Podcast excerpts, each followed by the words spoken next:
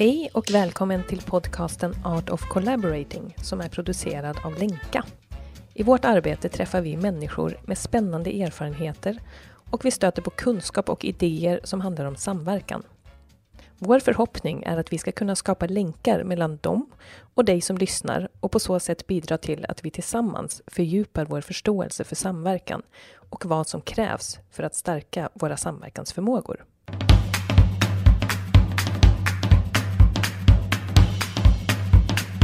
Ja, nu sitter vi här, eh, Katarina Wetter Edman, Stefan Holmlid, Anna Singmark och jag, Caroline Bottheim.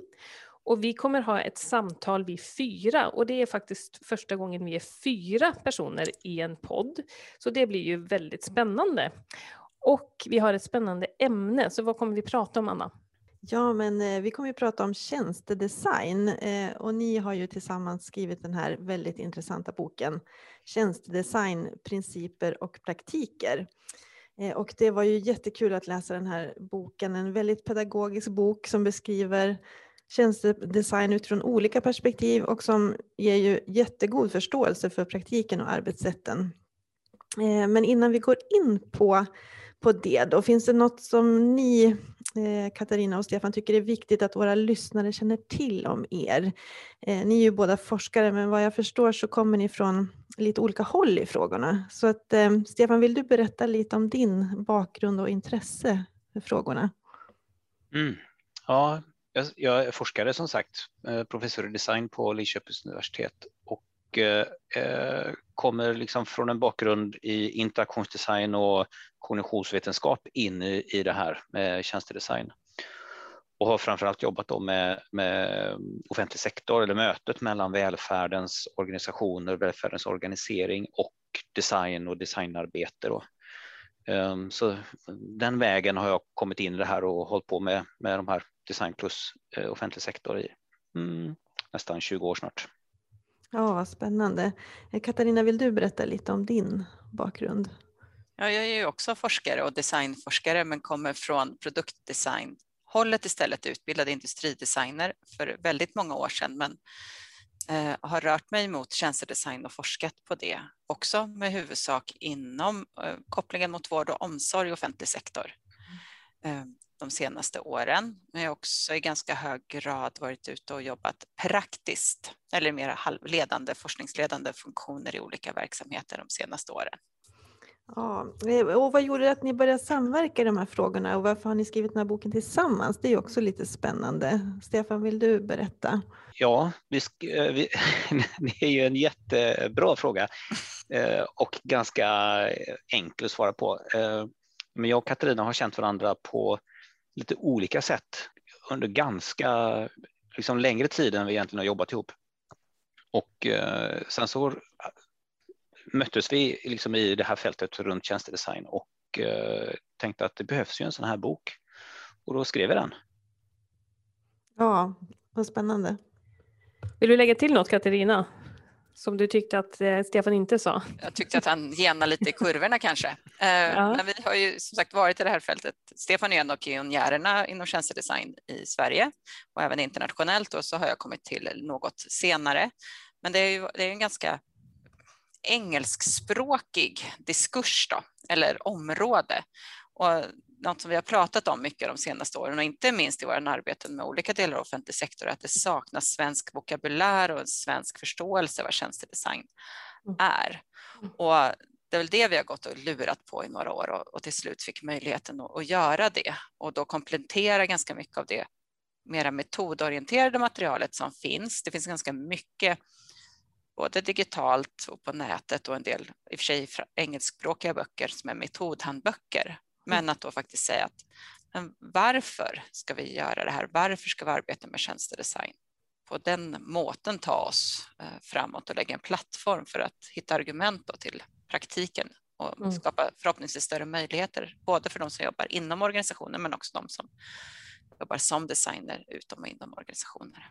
Vad härligt. Det, jag tänker att det känns säkert bra för er att ni har blivit klara med den här boken också.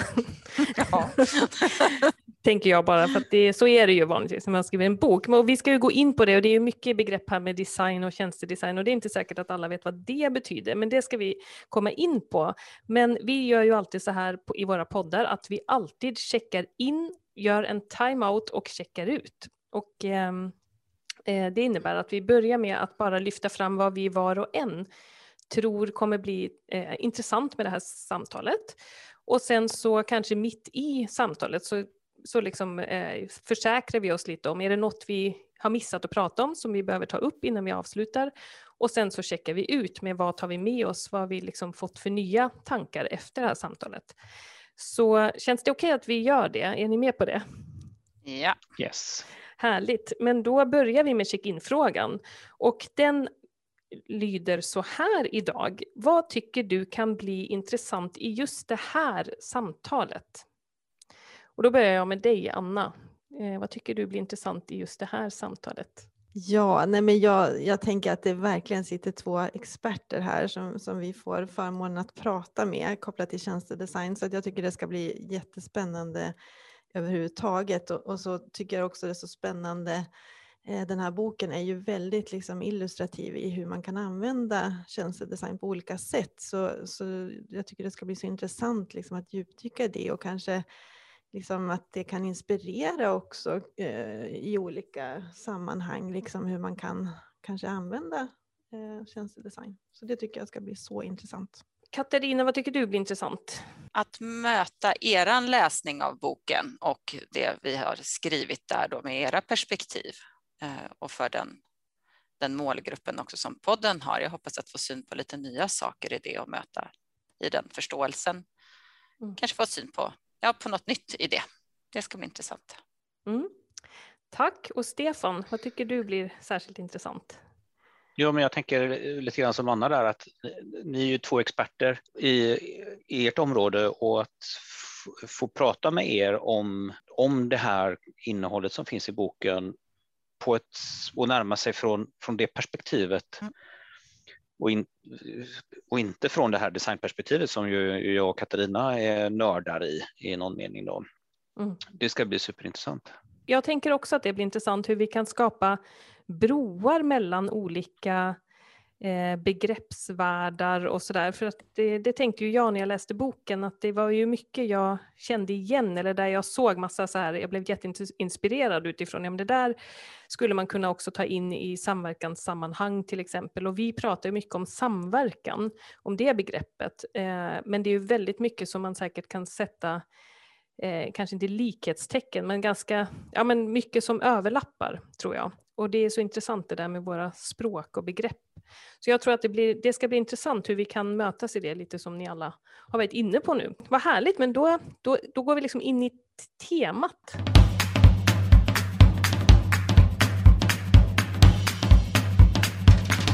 I förordet till den här boken då så, så, så tas det ju upp liksom att ja, men att tjänstedesign kan ju vara en strategi för innovation som också kan bidra till ja, men FNs Agenda 2030-mål och eh, ja, men design för en mer systemiskt hållbar transformation. Och det är ju väldigt spännande. Eh, det är ju stora frågor, eh, men det är ju också väldigt intressant att prata om de frågorna tillsammans med er. Och vi jobbar ju som Caroline också var inne i, i en rad samhällsfrågor och i ja, men i komplexa frågeställningar som kräver samverkan inom olika samhällsområden. Så, så det, vi ser ju verkligen fram emot det här också att prata vidare om hur, ja, men hur tjänstedesign kan bidra in i viktiga samhällsfrågor. Eh, och det var ju så intressant att läsa också att ja, men att hela det här designbegreppet eh, och praktiken liksom innebär att det faktiskt också genomförs liksom över stuprörsgränser och, och mellan olika funktioner. Eh, och Eh, och vad vi förstår så är ju också tjänstedesignen en syntes från många olika kunskapsområden och eh, är ju ett tvärdisciplinärt fält. Vad, vad tänker du Katarina, vad liksom innebär det i praktiken att det är ett sådant tvärdisciplinärt fält? Oj. eh, vilken lurig fråga, tänker jag. Det gör det ju på Jag tror att man, vi har ju, jag ska se vart jag börjar om här. I boken så avstår vi ju, kanske just på grund av det här, med den bakgrunden från att sätta en tydlig definition och säga att det här är tjänstedesign för att vi ser att det, det är många olika saker och det är mycket bättre om vi kan se det. Att det kan vara flera olika perspektiv och, och också praktiker i det. Och det hänger ihop med det multidisciplinära. Vi lyfter fram två tydliga strömningar egentligen i det. Dels den designgrundade och den som kommer mera från tjänsteforskningen då, som har mer en marknadsföringsbakgrund. Men i det så finns ju många fler. Det, design består ju också av flera discipliner, både produktorienterad interaktionsdesign och sen systemorienteringen inte minst som blir tydlig här. Och sen även från tjänsteforskningssidan så går det ju inte bara ekonomiska teoribildningar in i det utan även annan bredare samhällsvetenskap. Så då vad innebär det i praktiken? Ja, det är att det är många olika både kanske begrepp och förståelser kring vad det är man ska åstadkomma som också måste samsas. Mm. Och många kompetenser då som på något sätt liksom blir viktiga eller som spelar in. Kan man tänka så? Absolut, och att man också har fokus på olika delar av det arbetet. Ett förändringsarbete, tjänstedesign syftar ju ändå till att bidra in i ett förändringsarbete och beroende på den på karaktären av det förändringsarbetet så kommer man ju bidra in på olika ställen om olika typer av kompetens, men också behöva kompletterande kompetens för att det ska kunna ske. Mm. Men jag, det, nu känner jag att nu måste vi prata om begreppet design. För att vi, nu ni nämner ni ju det väldigt ofta och eh, boken heter ju som sagt Tjänstedesign. Så om jag nu vänder mig till dig då Stefan, eh, vad, vad är viktigt att veta om begreppet design för våra lyssnare? Vad tänker du? De som, om man nu tänker sig de som inte har, kommer från det hållet. Vad skulle du vilja säga till dem om design? Ja, helst skulle man ju vilja visa några bilder. Ja, det Men, går ju inte nu. nej, det gör inte det, så jag får, ni får helt enkelt använda er, er förmåga att föreställa er saker och ting. Och många av er har säkert flugit flygplan då på den tiden när det fortfarande var populärt och modernt. Eh, och eh, på många flyg, inte alla, på många flyg så finns det en särskild eh, Eh, te och kaffekanna som kallas för SAS-kannan. Och den kan man lyfta fram som ett exempel på design, eh, dels som objekt, så ett slutresultat av någonting, någonting som används och också någonting som används i en situation och som är gjort för den situationen. Den är gjord så att man ska minska belastningen på, på den som hanterar den här eh, kannans eh, armbåge och eh, handled. Mm. Det är inte alla kaffekannor på alla flygplan som är eh, gjorda på det sättet. Och dels så handlar design om de här situationerna, i de situationerna där vi är och eh, gör saker ihop. Vad är det för kvaliteter? Vad är det för som är viktigt i de situationerna? Vad är det för någonting som, som skapar relationer och så vidare och så vidare. Att kunna förstå det, kunna sätta sig in i det. Och det handlar också då om den process som man arbetar med för att kunna förstå de här situationerna och de sammanhangen och det som är viktigt och det som är kvaliteter i de här situationerna. Och att då involvera människor i eh, att skapa den här förståelsen så att man tillsammans kan komma fram till ett någonting då. Om vi tar produktdesign så är det en kaffekanna. Eh, är det tjänstedesign så är det en systemförändring. Är det interaktionsdesign så är det ett, ett nytt sätt att jobba med eh, digitala verktyg för att mm, göra sina bankärenden till exempel. Mm. Men det är den här processen också som är till för att bygga på eh, och lyfta fram människors erfarenheter och levda kunskap så att den får lov att spela roll för dem, det som sen också blir estetiskt och eh, vad ska kalla för kvalitativt gestaltade lösningar eller transformationer. Då. Det där tyckte jag väldigt mycket om, att du kom med det här flyg, eh, kaffekannan på flygplan-exemplet.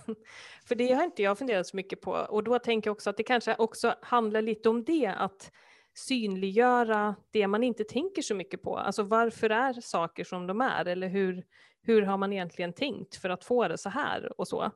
Eh, för jag, jag, tänkte lite när jag läste om design så tänkte jag lite så här, ja men egentligen är inte allt vi gör egentligen design. Alltså i våra jobb typ. Alltså jag, vi jobbar ju i processer och vi brukar ju prata om att vi designar samverkansprocesser till exempel. Då använder vi det begreppet när vi liksom planerar någonting eller utför någonting eh, och förbättrar någonting kanske som vi gör.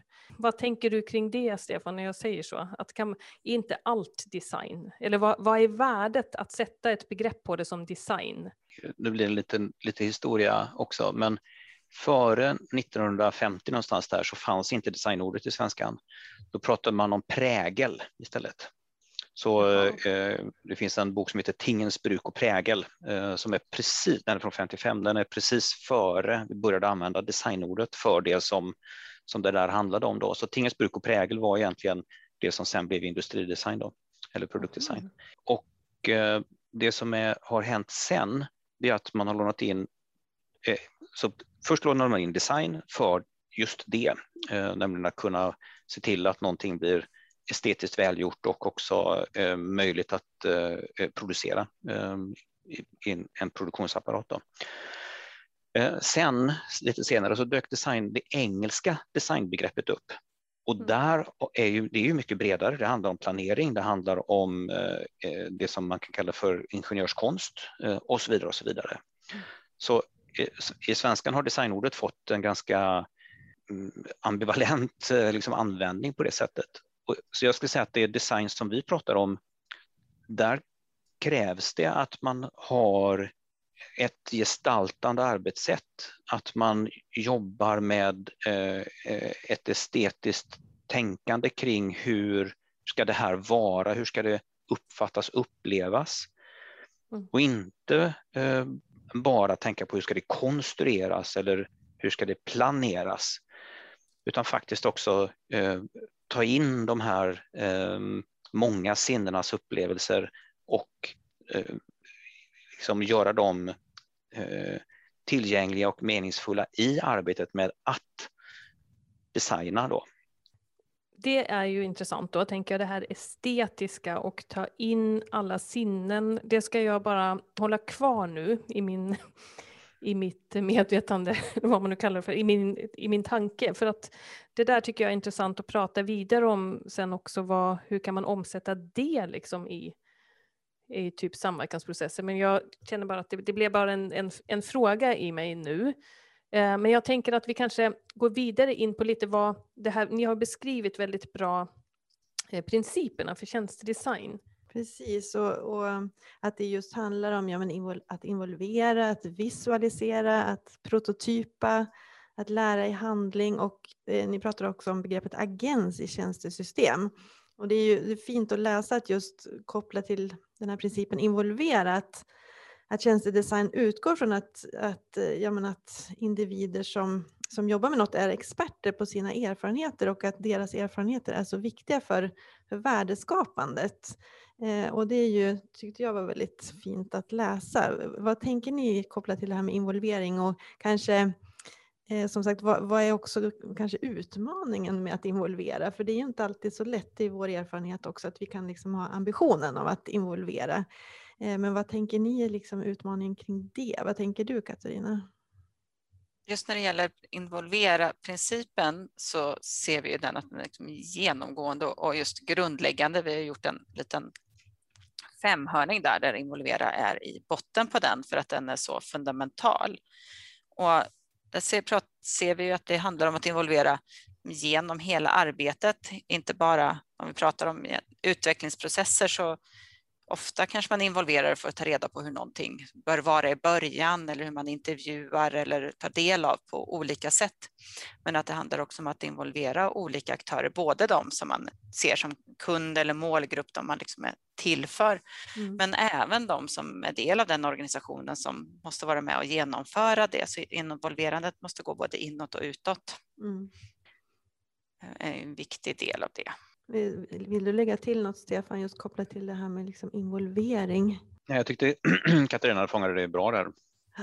Just att det finns det, det ett eh, mångfacetterat lärande eh, som pågår hela tiden egentligen. Och så en annan princip är just det här med visualisering och det, det märker man ju också själv när man är del av en process vad viktigt det är liksom för att vi ska kunna förstå något tillsammans och också utveckla någonting. Eh, och eh, vill ni liksom utveckla det lite grann? Vad, vad, är det för typ av visualisering som krävs för att vi också ska liksom ta oss framåt? Eh, vad tänker du Stefan? Mm. Och när vi pratar om visualisering så pratar vi också e- egentligen om materialisering, alltså saker som mm. Eh, man bygger modeller till exempel och sådär. Mm. Eh, men visualisering blev ett bra begrepp för att kunna fånga det där som, som är eh, gestaltande arbete egentligen och, och baserat på vår erfarenhet, både från att jobba med studenter och, och forska kring det här och jobba i verksamheter och så. Så det, det vi ser är ju att det finns inte en slags eller en visualisering som är viktigare än någon annan. Mm. Utan det viktiga är att kunna jobba med många olika perspektiv och många olika typer av sätt att synliggöra, tydliggöra, eh, verklighetsgöra insikter um, och vad det nu är man, man gör på vägen fram. Då. Mm, uh, att ha många olika perspektiv in är, är, det som blir det viktiga. Och då finns det några liksom, modeller som man kan använda sig av för att uh, för, liksom, försäkra sig om att man täcker in många olika sätt att se på vad det nu än är man, man mm. försöker se på. Då. Mm. Och det är det viktiga, att kunna variera eh, och inte fastna i att, att, bara ha en processvy eller bara ha en, en individvy till exempel. Nej, ja, det där är ju jättespännande, för det kan vi ju också se i, många samhällsfrågor att man eh, liksom kanske mest sitter och liksom pratar om den här frågan. Men, men vad viktigt det ändå är liksom att försöka visualisera eh, kanske både behov och liksom en tänkt framtid eller vad man nu behöver utveckla. Och, och det tänker jag också det här prototypbegreppet handlar väl också någonstans om att försöka liksom materialisera det som man börjar utveckla eller vad, vad ligger i det begreppet? Att prototypa, för det, det kan ju, tänkte vi, liksom, det kanske är ett begrepp som man använder i vissa sammanhang men inte i alla. Men jag tror att när man pratar om prototyper och prototypande så den första bilden de allra flesta har det är ju det som vi pratar om som en validerande prototyp. Att man gör någonting för att testa om det här funkar. Gillar kunderna att den är blå eller grön eller ska man ta den, ha handtaget på det här eller det här sättet eller ska skylten sitta här eller där? Man testar någonting som man är ganska säker på är färdigt för att se hur, hur det tas emot. Men när vi eh, pratar om prototypande här som också då som Stefan sa hänger också ihop väldigt mycket med att materialisera. Så de tankar som man bär på och funderar kring för att göra det möjligt för andra att, att interagera med dem och reagera på det mycket mer kontinuerligt i en läroprocess. Så prototypande kan ju vara en del av väldigt tidigt Eh, i ett utforskande, att vi, säger, men vi funderar lite på hur fungerar det här, inte om det är rätt eller fel, utan vi vill lära oss någonting om en specifik situation och börjar kanske bygga små saker för, som förändrar eller gör skillnad mot hur man vanligtvis utför dem för att lära sig någonting i den. Vad händer i interaktionerna? Beter sig människor annorlunda kring det här? Rör de sig annorlunda? Svarar man annorlunda? Om jag svarar, svarar i telefon på det här viset får jag annan information tillbaka. Sådana små saker är en del av ett prototypande för att kunna lära sig mera om hur det man vill komma åt fungerar. Vad kul, nu, nu kommer jag att tänka på när du berättade Katarina så tänkte jag på att vi brukar ibland prata om störningar Alltså att, att mm. man gör små störningar mm. i, små eller stora då, i mm. system, mm. alltså i organisationer eller så. Eh, och att det liksom kan leda till förändring. Och det låter lite som att det typ är så med prototypen, eller kan vara så. Att man utmanar ju lite och gör på nya sätt och ser vad reaktionen blir på något sätt. Ja, men absolut, de kan ju verkligen, de behöver inte vara det. De kan ju bara vara för att mera ja, men utforska och se hur vi skulle kunna göra det här på ett bättre sätt. Men mm. det skriver vi till viss del till, på några ställen om i boken också. Då kallar vi det för estetiska disruptioner eller estetiska störningar. Just när man, när man gör de här sakerna med en tydlig avsikt att faktiskt skapa en situation där man börjar ifrågasätta sina mentala modeller eller vad är det egentligen? Att det mm. kanske inte bara är hur öppnar jag den här dörren ska den, om man enklast ska den gå inåt eller utåt, utan det faktiskt är hur möter jag den här individen mm. i min roll som i min professionella roll och så kan mm. man skapa situationer där och det blir den här typen av störningar som kan åstadkomma eller starta början på systemförändringar som är ja. superintressanta tycker jag. Men du, och då måste jag bara ställa en följdfråga då, för nu säger du igen estetisk. Vad, alltså när du säger så här, estetiska disruptioner, det låter ju jättekrångligt. Sen tycker jag ju om estetisk, för det är ju liksom något skönt, skönhet, eller hur, hur kan man liksom förstå det begreppet och varför använder ni just estetisk? Men som estetisk eller estetik, inte en, det har naturligtvis att göra med skönhet, men det, det, hänger också ihop med det vi uppfattar med våra kroppar och alla våra sinnen.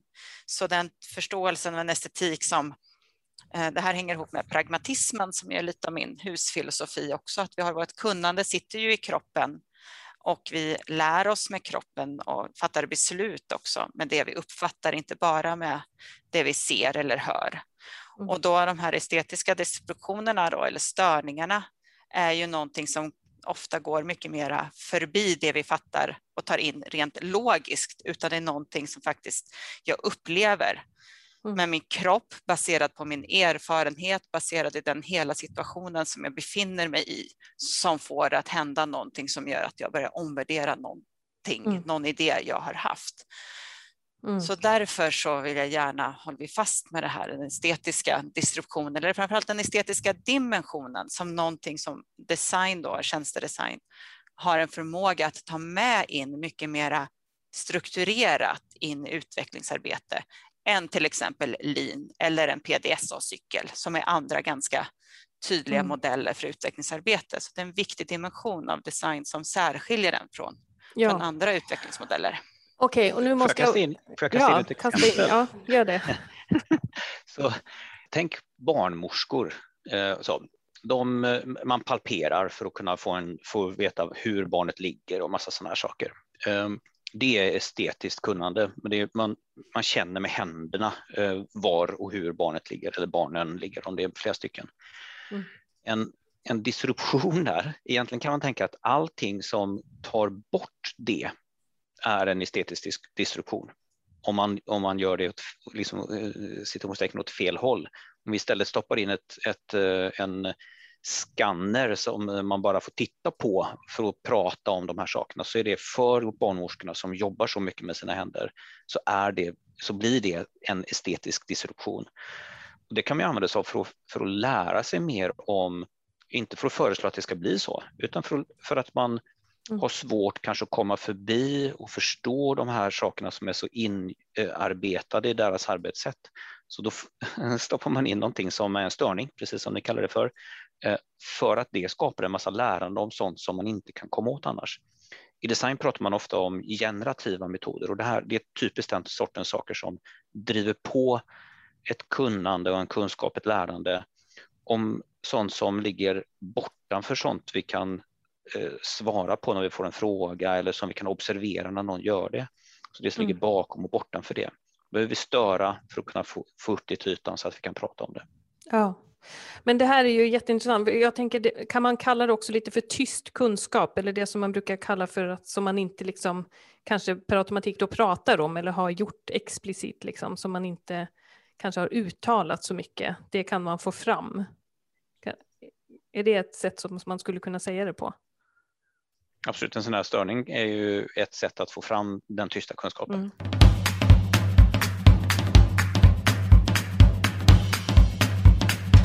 Jag tycker det här är väldigt intressant. Alltså nu kommer jag tillbaka till det här med sinnligt som du var inne på Stefan, som jag inte kunde ställa någon fråga kring för jag var inte riktigt där. Men egentligen så är min fråga, varför är det så viktigt med att det ska vara så här estetiskt och sinnligt och allt det där som ni säger, att kroppsligt och sådär. Varför trycker ni så mycket på det? Ja. Du eller jag? vi, kan ta, vi kan ta varsitt mm. svar på den Katarina. Mm. Så mm. jag, kan svara, jag svarar utifrån mitt, eh, eh, mitt sätt att tänka runt världen och det är ju att världen är ju sinnlig och kroppslig. Mm. Den, eh, det finns ingenting om vi inte tänker att det är sinnligt eh, eller kroppsligt. Um, och det gör ju att i, för min, ur det perspektivet så kommer ju det som design ska åstadkomma, nämligen välgjort, välutformat, det är egentligen viktigare än affärsvärde, än eh, new public management. Allt det andra kommer egentligen sen. Det första som mm. händer ur eh, liksom individens perspektiv, det är det sinnliga, det kroppsliga, det som finns runt om oss i världen, det vi hanterar, det vi agerar i och så vidare. Vad säger du Katarina? Ja, men det är väl egentligen inte så jättemycket att tillägga kan jag tycka på det, för det är ju det så tänker jag också. Och sen man tar det som Stefan då, så att om man går bakom det, de vi ser nu med en, med en PM-modell som det pratas mycket om och en idé om att vi kan styra och arbeta linjärt och dela upp saker hela tiden. Den har ju blivit så enormt grundläggande i hur vi konstruerar våra världar och också vad vi uppfattar som relevant kunskap att ta beslut på. Mm. Så att vi har ju mm, det vi då fattar väldigt stora beslut på har ju blivit en väldigt, väldigt avkodad kunskap som ju oftast mm. är några siffror i ett Excel-ark mm. som omfattar en väldigt, väldigt liten del av världens kunskap eller den kunskap som vi i övrigt lever med. Så därför eh, tycker jag att det är väldigt viktigt att vi faktiskt börjar prata om och tar med och försöker få hitta sätt att ta med den världen vi faktiskt lever i, i dess komplexitet även i andra delar när vi fattar beslut, till exempel om utvecklingsarbete eller vilken väg vi ska gå framåt om vi pratar om transformationsprocesser. Ja, och det här är ju, jag tycker det här är så intressant för att jag tänker att vi, de processer som vi är inne i, många av dem, som, som då är samverkansprocesser och kanske innovationsprocesser eller vad, vad det nu kan vara, då pratar man ju i många av de här grupperingarna på en väldigt, väldigt abstrakt nivå. Eller jag tänker liksom, det, i vissa delar av det här systemet eh, så är det väldigt abstrakt. Och inte alls eh, liksom kopplat till, jag tänker just till exempel klimatfrågan. Den är ju liksom så, vi pratar om den på en så övergripande nivå. Vi är ju inte ute i naturen och pratar om den eller vad man ska säga. Eller hur ska man liksom, mm. alltså hur ska man hämta in det där? För jag, det, det, finns ju något väldigt viktigt i det ni beskriver och, eh, och, och, hur ska vi liksom ja, överbrygga den, det liksom gapet vi har skapat där Eh, då? För jag tänkte, i många av exemplen som ni har i er bok så är det ju ganska konkreta exempel faktiskt. Um, och just det här exemplet med barnmorska är ju också väldigt, det är ju ett fysiskt exempel, eller vad man ska säga. Det är liksom en, där är det lite enklare att se hur det, det sinnliga och fysiska kommer in.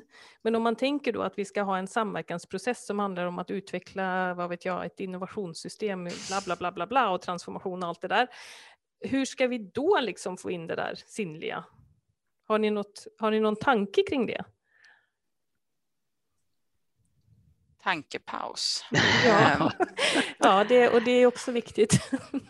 alltså, jag har funderat jättemycket på de frågorna och just utifrån transformationsprocesser kring, kring klimat och hållbarhetsfrågorna. Vi har jobbat ganska mycket med dem inom hälso och sjukvård och med koppling till barnmorskan och andra saker. Där är ju en, ett område där vi är väldigt nära människor på något vis eller ja, vi är väldigt nära människor och det är lätt att hitta de kopplingarna. Mm.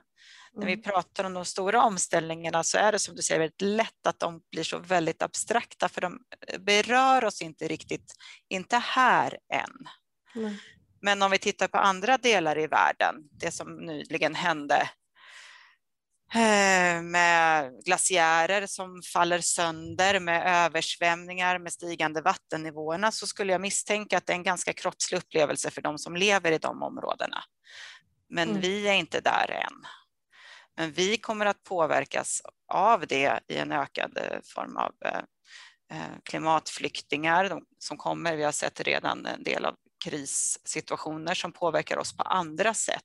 Så då är det frågan hur hittar vi den förflyttningen och förståelsen och de till viss mån då förflyttning av empati för någonting som än så länge är väldigt långt bort från våran vardag.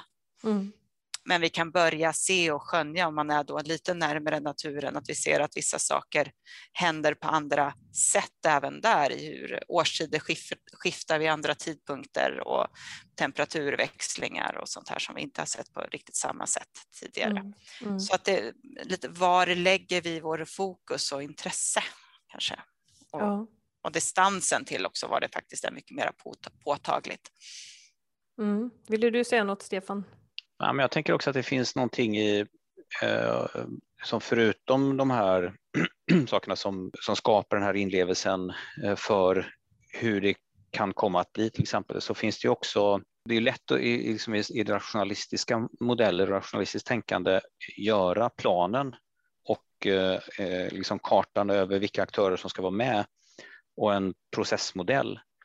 Men till syvende och sist så är det ändå det som människorna gör ihop. Ehm, och de människor som möter varandra och de möjligheter man ger dem att kunna se och förstå eh, varandras förutsättningar och möjligheter och, och vilja och eh, avsikt och eh, inspiration som kommer att göra att samverkan händer, innovation faktiskt i någon slags, om man tänker innovationssystemsperspektivet, faktiskt blir av och så. Mm. Och, och, och, där är ju vi tillbaks till det här som har med i och för sig då med det relationella, men fortfarande också kvaliteten i relationerna och det estetiska i det då. Att vi bygger eh, sammanhang där vi faktiskt kan dela med oss av vad vi, vad vi drömmer om att kunna göra eh, och möjliggör för andra att kunna dela det och kunna hjälpa till att ta, ta oss ihop dit. Liksom. Och då är vi mm. tillbaks till det, egentligen det väldigt konkreta som kanske i slutändan inte alls motsvarar mm, hur den här processen var ritad på ett papper eller hur eh, eh, schemat över den här aktörskartan såg ut, liksom, utan det blev någonting annat eh, och lite annorlunda. Men det är också bra, för det, var en, det första var en prototyp och sen så ut, agerar vi ut det och så gör vi det och då får vi ändra och tänka om och, och, och hantera liksom allt eftersom.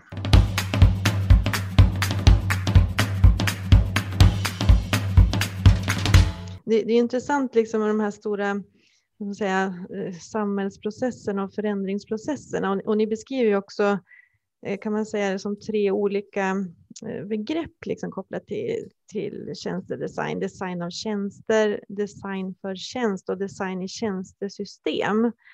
Och det här med design av tjänster, det kanske är det som vi är mest vana vid och kanske liksom först tänker på så där när vi, när vi pratar tjänstedesign. Men och att det handlar mycket om att förbättra liksom kundupplevelsen eller medborgarupplevelsen. Så där. Men det är ju, tänk på att det kanske är lite intressant också just kopplat till samverkan med de här begreppen design för tjänst och design i tjänstesystem. Eh, för det handlar väl liksom på något sätt om att involvera ännu fler aktörer och på något sätt få med liksom fler nivåer och strukturer i ett förändringsarbete.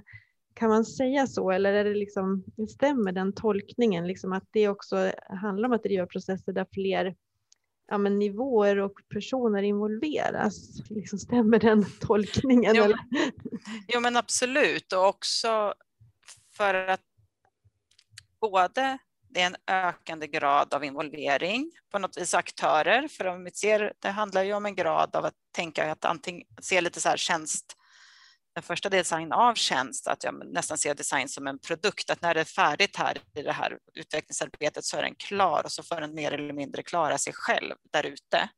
Men när det kommer till tjänster så interagerar de ju nästan alltid med den organisationen som är där eh, och levererar dem. Eller vården behöver ju sina patienter för att vara ett tjänstesystem som fungerar till exempel. Mm. Medan koppen som jag har på mitt skrivbord den har väldigt lite att göra med det företaget som producerade den koppen nu längre. Eh, så det som också skiljer är ju lite som Stefan var inne där också ägandeskapet som man har över processen i det då att kommer vi till den här typen av eh, design i tjänstesystem mm. så är det mer av den här typen av störningar som vi pratar om att design kan bidra med. Att förstå var är det relevant att göra de här störningarna? Mm. Var hittar vi rätt punkter för att komma åt Eh, förflyttningar eller börja skapa förutsättningar för att de här förflyttningarna ska börja ske på många olika ställen i det här systemet. Mm. Men vi kommer inte kunna kontrollera dem. Vi kommer inte veta om den här störningen verkligen påverkar de individerna på det viset som vi hade tänkt oss att de skulle göra. Mm. Utan vi får ju bara efter vår bästa förmåga och designförmåga här att förstå så mycket vi kan om aktörerna och det här systemet göra saker som kan börja skapa förändringar. Medan i design för tjänst är det tydligare att förstå grader av resursintegrering, alltså vad har vi för kunskaper, vilka strukturer finns här, mm. var, vilken, vilka tillgångar finns i form av kompetens, eh, förutom mera monetära resurser och så, och sen involvera och hitta rätt vägar fram till så många som möjligt. Mm. Just det. Det var ju ett intressant exempel också kopplat till det här med design för tjänst, den här vårdavdelningen eh, som på något sätt skulle mm. förbättra för patienten också där man liksom gör en massa olika moment och också vad jag förstod liksom lät också vårdpersonal liksom uppleva patientresan och sådana saker. Det kanske bara kan vara lite intressant så där för lyssnarna också i en sån process. Liksom, vad, vad är det för typ av eh, aktiviteter som man, man då gör helt enkelt? Ja, i just det här exemplet då så, eh, så vad man gör är helt enkelt att man får se till att personalen själva får uppleva eh, en inskrivningsprocess helt enkelt. Eh, så att man, man får helt enkelt spela patient och hanteras precis som vilken patient som helst då i, i, i den här processen. Man sitter i väntrummet precis som alla andra och så där. Och det skapar ju en upplevelse av det här tjänstesystemet som man inte kan nödvändigtvis få tillgång till på något annat sätt. Därför att en, en del av det är så mm, väldigt eh, beroende av att man sitter precis på stolen och tittar precis åt rätt håll och så där. Eller ligger på sängen som körs genom korridorerna och, och det enda man ser är eh, lysrör som far förbi. Liksom. Mm. Eh, och inga människor kanske överhuvudtaget för man eh, åker från en avdelning och kommer till den andra. Då. Eh, och så den typen av, av eh, eh, arbetssätt använder man sig av ju då för att få en blick på både hur steg och processer går till, eh, få en upplevelse av hur systemet eh, är ogenomskinligt kanske då eh, från den platsen som man hamnar på som när man, man har den här upplevelsen som patient. Så det är ett, ett exempel på, på hur man kan lyfta den här eh, det perspektivet in till de som ska delta i att sen omforma eh, och föreslå nya sätt som det här kan göras på. Mm. Det låter ju också som väldigt, eh, det är ett väldigt bra sätt med just att, eh, vad ska man säga, att också involvera då, är väl det också ett exempel på, på något sätt eh, i själva processen, att förstå processen och liksom förstå olika perspektiv på den och sådär. Och det var ju väldigt, jag tycker det var ett väldigt bra beskrivet exempel liksom på vilka insikter man också får när man intar den andras roll. Så man inte liksom, det är så typiskt det där att man inte riktigt, att man har svårt ibland att förstå målgruppens behov eller liksom sådär. Eh, så det är ju ett sätt som, som ehm, möjliggör det helt enkelt, att man gör det på ett att man ramar in en sån process så att det blir en trygg process också. För jag tänker man kan ju lätt känna sig ifrågasatt eller så. Eh, om man bara skulle få höra klagomål till exempel. Ja, men man eh, kanske ännu tydligare när man då som i vårdavdelningens fall där man har en intern utvecklingskompetens eh, tillsammans har man också tagit bitvis stöd av extern konsultkompetens då för de bitarna man man kan ju inte mm. ha allt så att man i det också parallelldrar lite så finns det ju en risk att man uppfattas som som säger, bara väldigt kritisk också, eller man hittar bara fel och så dessutom är man del av verksamheten själv trots allt, fast man ändå har ett utanför perspektiv. Mm. Uh, och det som jag tycker finns med i det fallet och som vi ser i mycket annat där vi är involverade också är ju vikten att de här, det måste finnas förutsättningar för att det som blir resultatet av arbetet också tas tillvara. Att man både är beredd på att det kommer att komma fram, kanske inte bara de där småsaker som man ska fixa till, just att det blir lite lättare att hitta på hemsidan, utan faktiskt kan vara saker som måste förändras, som kräver strukturell förändring i hur man arbetar i roller och kanske även då organisationen måste förändras med det. Mm. Och det är någonting som händer ganska ofta att problem, man startar med ett problem eller säger det här ska vi nu adressera och så sätter man igång en sån här utvecklingsprocess och sen så kommer det, när man undersöker behoven och de olika aktörernas eh, situation och ser att ja, men vi löser ju inte det här utan vi måste lösa det någon annanstans, en annan avdelning eller en annan ägare liksom, av det problemet som vi identifierat. Och där har vi ju en utmaning i, i hur också våra organisationer ser ut för att det inte är säkert självklart att det går att flytta utifrån budgetperspektiv eller resursallokering då. Mm. Utvecklingsarbetet är där det skulle göra mest nytta. Mm. Ja, det finns ju två, jag tänker det finns två klassiska sådana här exempel mm. och det är um, receptionen som vi ibland kallar för, eh, för kontaktpunktscontainer där man liksom lägger in allting som man inte riktigt kan placera någon annanstans. Liksom. Och plötsligt får man en arbetssituation i en sån här reception som blir, man ska hantera åtta olika, eh, vara en del av åtta olika processer och de som sitter i, ute i, i rummet utanför receptionen och väntar på att bli servade av receptionen, de kommer alla i olika st eh, stadier av de här åtta olika processerna. Mm. Så där har man liksom gjort sig att göra sig av med den eller att göra om det så att det inte funkar på det sättet, det kan ju kräva att man, att man gör om ett helt hus. Mm. Eventuellt. Så det är ett exempel. Det andra exemplet är typiskt automatiseringssaker. Eh, förr när det tog lite längre tid att ta ett, blod, nej, ett blodtryck, ja, precis. Eh, då kunde man i hemtjänsten till exempel ha tid att prata med den här personen under tiden man tog blodtrycket. Mm. Men nu går det ganska fort. Och mm. Då rationaliserar man och drar ner på tiden som man ska spendera hos eh, varje person man är hos. Men när ska man då prata om de viktiga sakerna? Mm. Hur man mår och sådär. Så, eh, och, och, om man får syn på det, då är det klart att ja, men då kan det hända att man måste börja anställa till exempel. Det har egentligen ingenting med, med eh, processen i sig att göra eller så, utan faktiskt med de resurser som krävs för att man ska kunna utföra det viktiga arbetet man gör. Mm.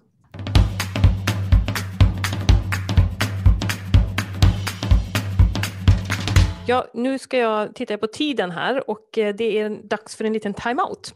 Och då tänkte jag att eh, då frågar vi bara var och en och man behöver inte känna att man har någon fråga, men jag tänkte att timeout-frågan kan vara, är det något tema, är det någon fråga du har som du skulle vilja liksom, eh, beta av innan vi avrundar?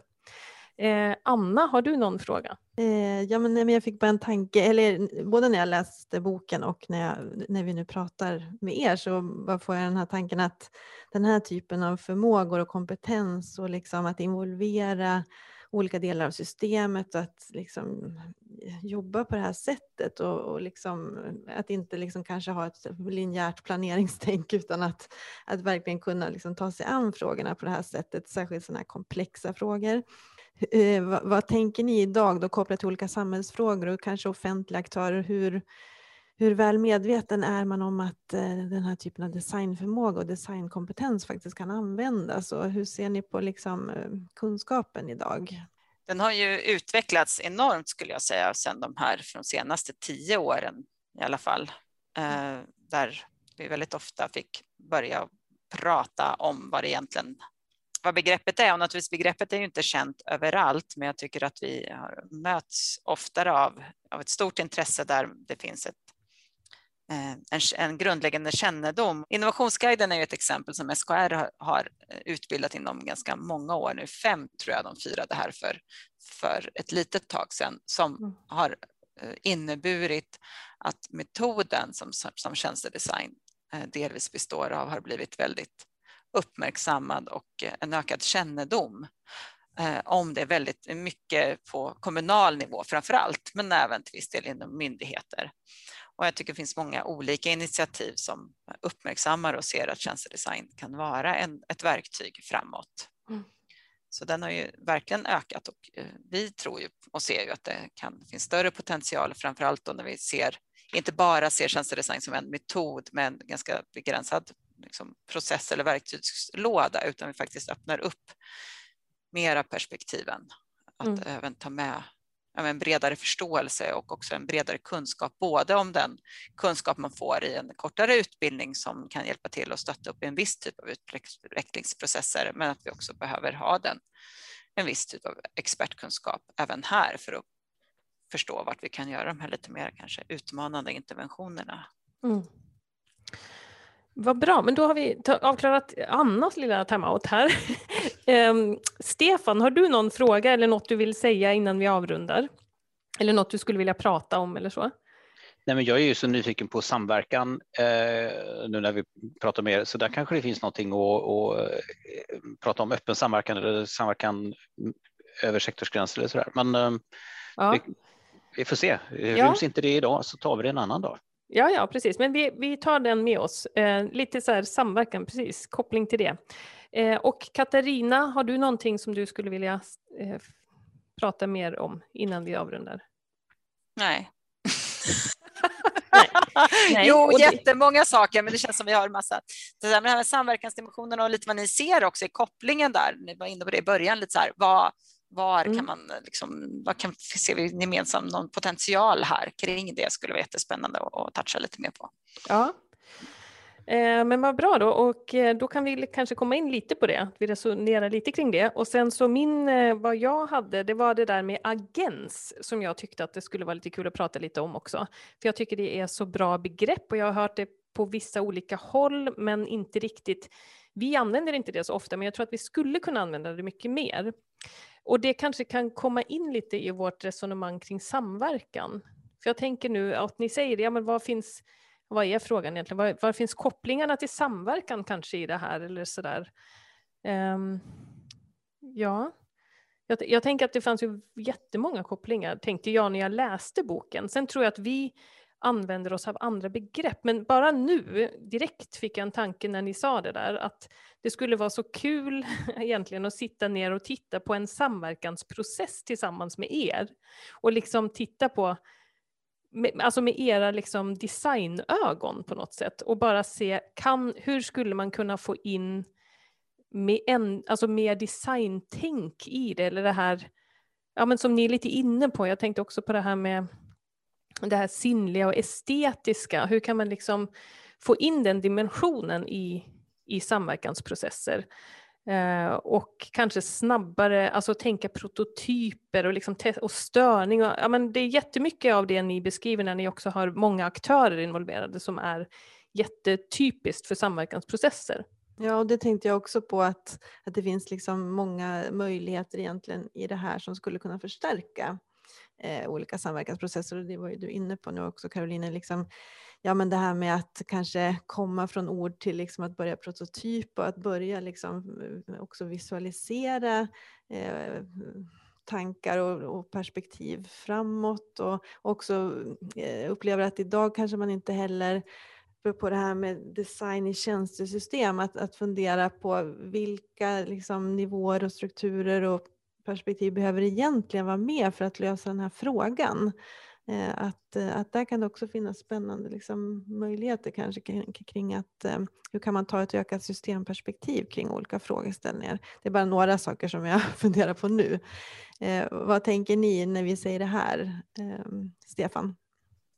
Vi har ju så många spännande trådar där, men om vi går tillbaka till det här med agens i systemen mm. så handlar det ju eh, i någon mening om eh, en, en grund där man, där, man, där man försöker se varje individ eller, eller aktör som en, handlings, som en erfaren, handlingskraftig eh, aktör som också är villig att förändra, är villig att använda ett handlingsutrymme och vilja att lära sig av, inte bara sig själv utan av andra och att förstå att man själv är en del av eh, både problemet, eh, lösningen och förändringen. Och där tänker jag att där, där finns ju nästan direkt kopplingen över till, till samverkan mm. och kanske en del av det som gör att samverkan ibland funkar bra och ibland inte funkar bra. Då kan det handla om sånt som att man har, man har för eh, rigida mandat till exempel eh, som gör att man inte man har inga mandat som, som gör att man kan göra saker ihop. Och då, man har ju fortfarande agens eh, i, i det liksom samverkanssystemet men man har kanske inte då handlingsutrymmet att göra någonting ihop snarare. Så Mm. det, och då kommer vi tillbaka till det med förutsättningar till exempel. Man kan behöva skapa förutsättningar så att folk kan agera ihop och göra saker tillsammans och se sig själva i det systemet som ska ta sig till ett nytt läge eller till Ja. en ny eh, nytt sammanhang. Mm. Jag tror att det var det som jag tänkte också, för nu kom du in med begreppet handlingsutrymme också, att vi pratar mer om handlingsutrymme. Vi har inte pratat så mycket om agens, men att liksom skilja på de begreppen är ju väldigt eh, bra faktiskt. Och jag tänker när, när du resonerar kring agensen också, så är det, vi pratar ju väldigt mycket om att vi behöver skapa en, vi behöver skapa förutsättningar i samverkan för att ta tillvara allas kunskaper och resurser och kompetenser och erfarenheter och allt det där.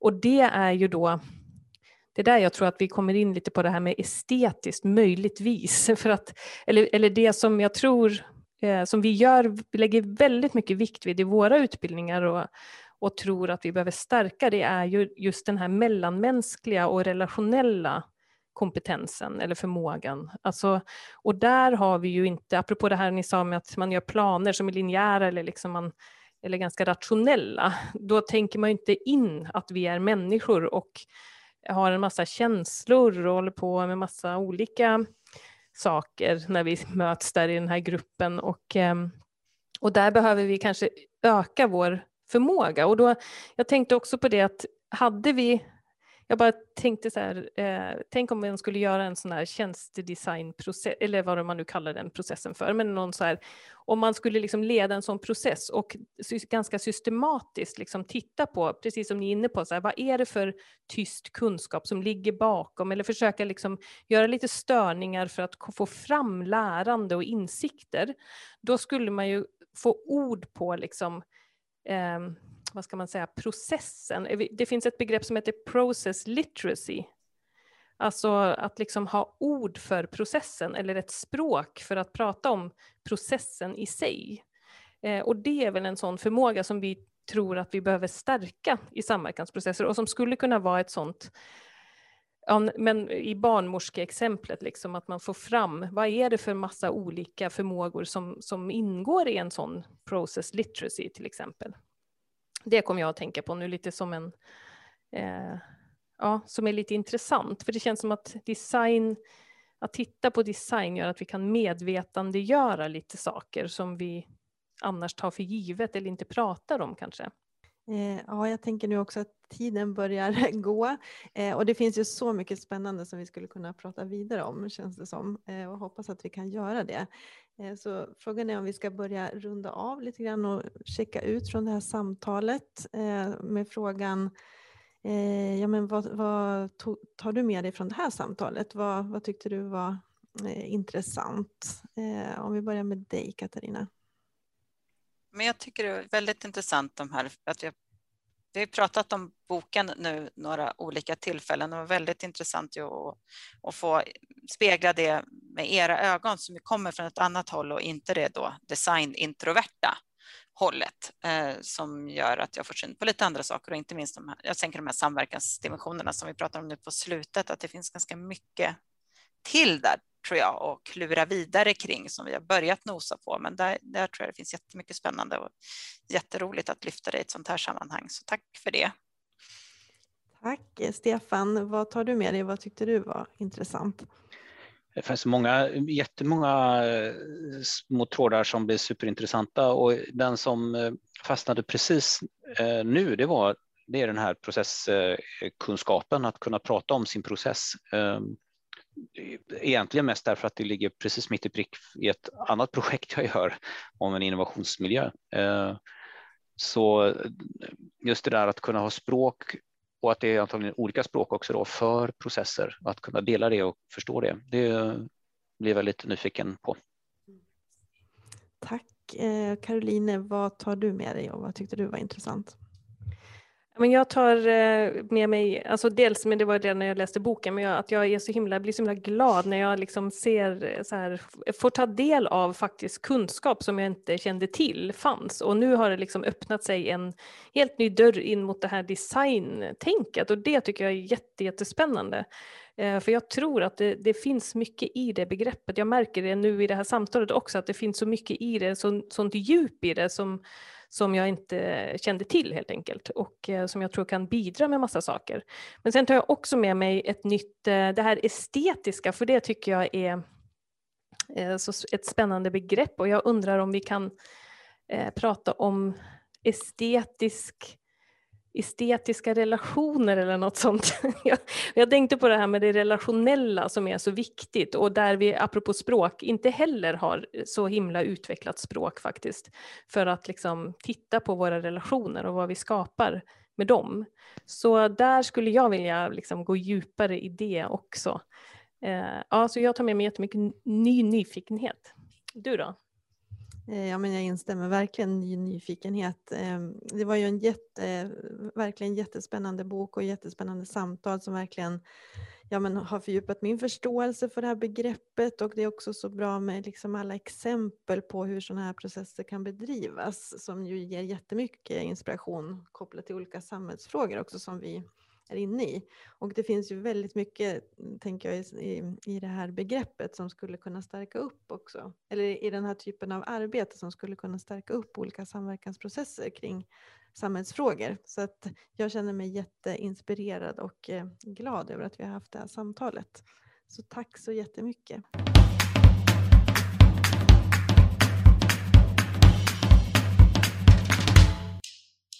Tack för att du har lyssnat.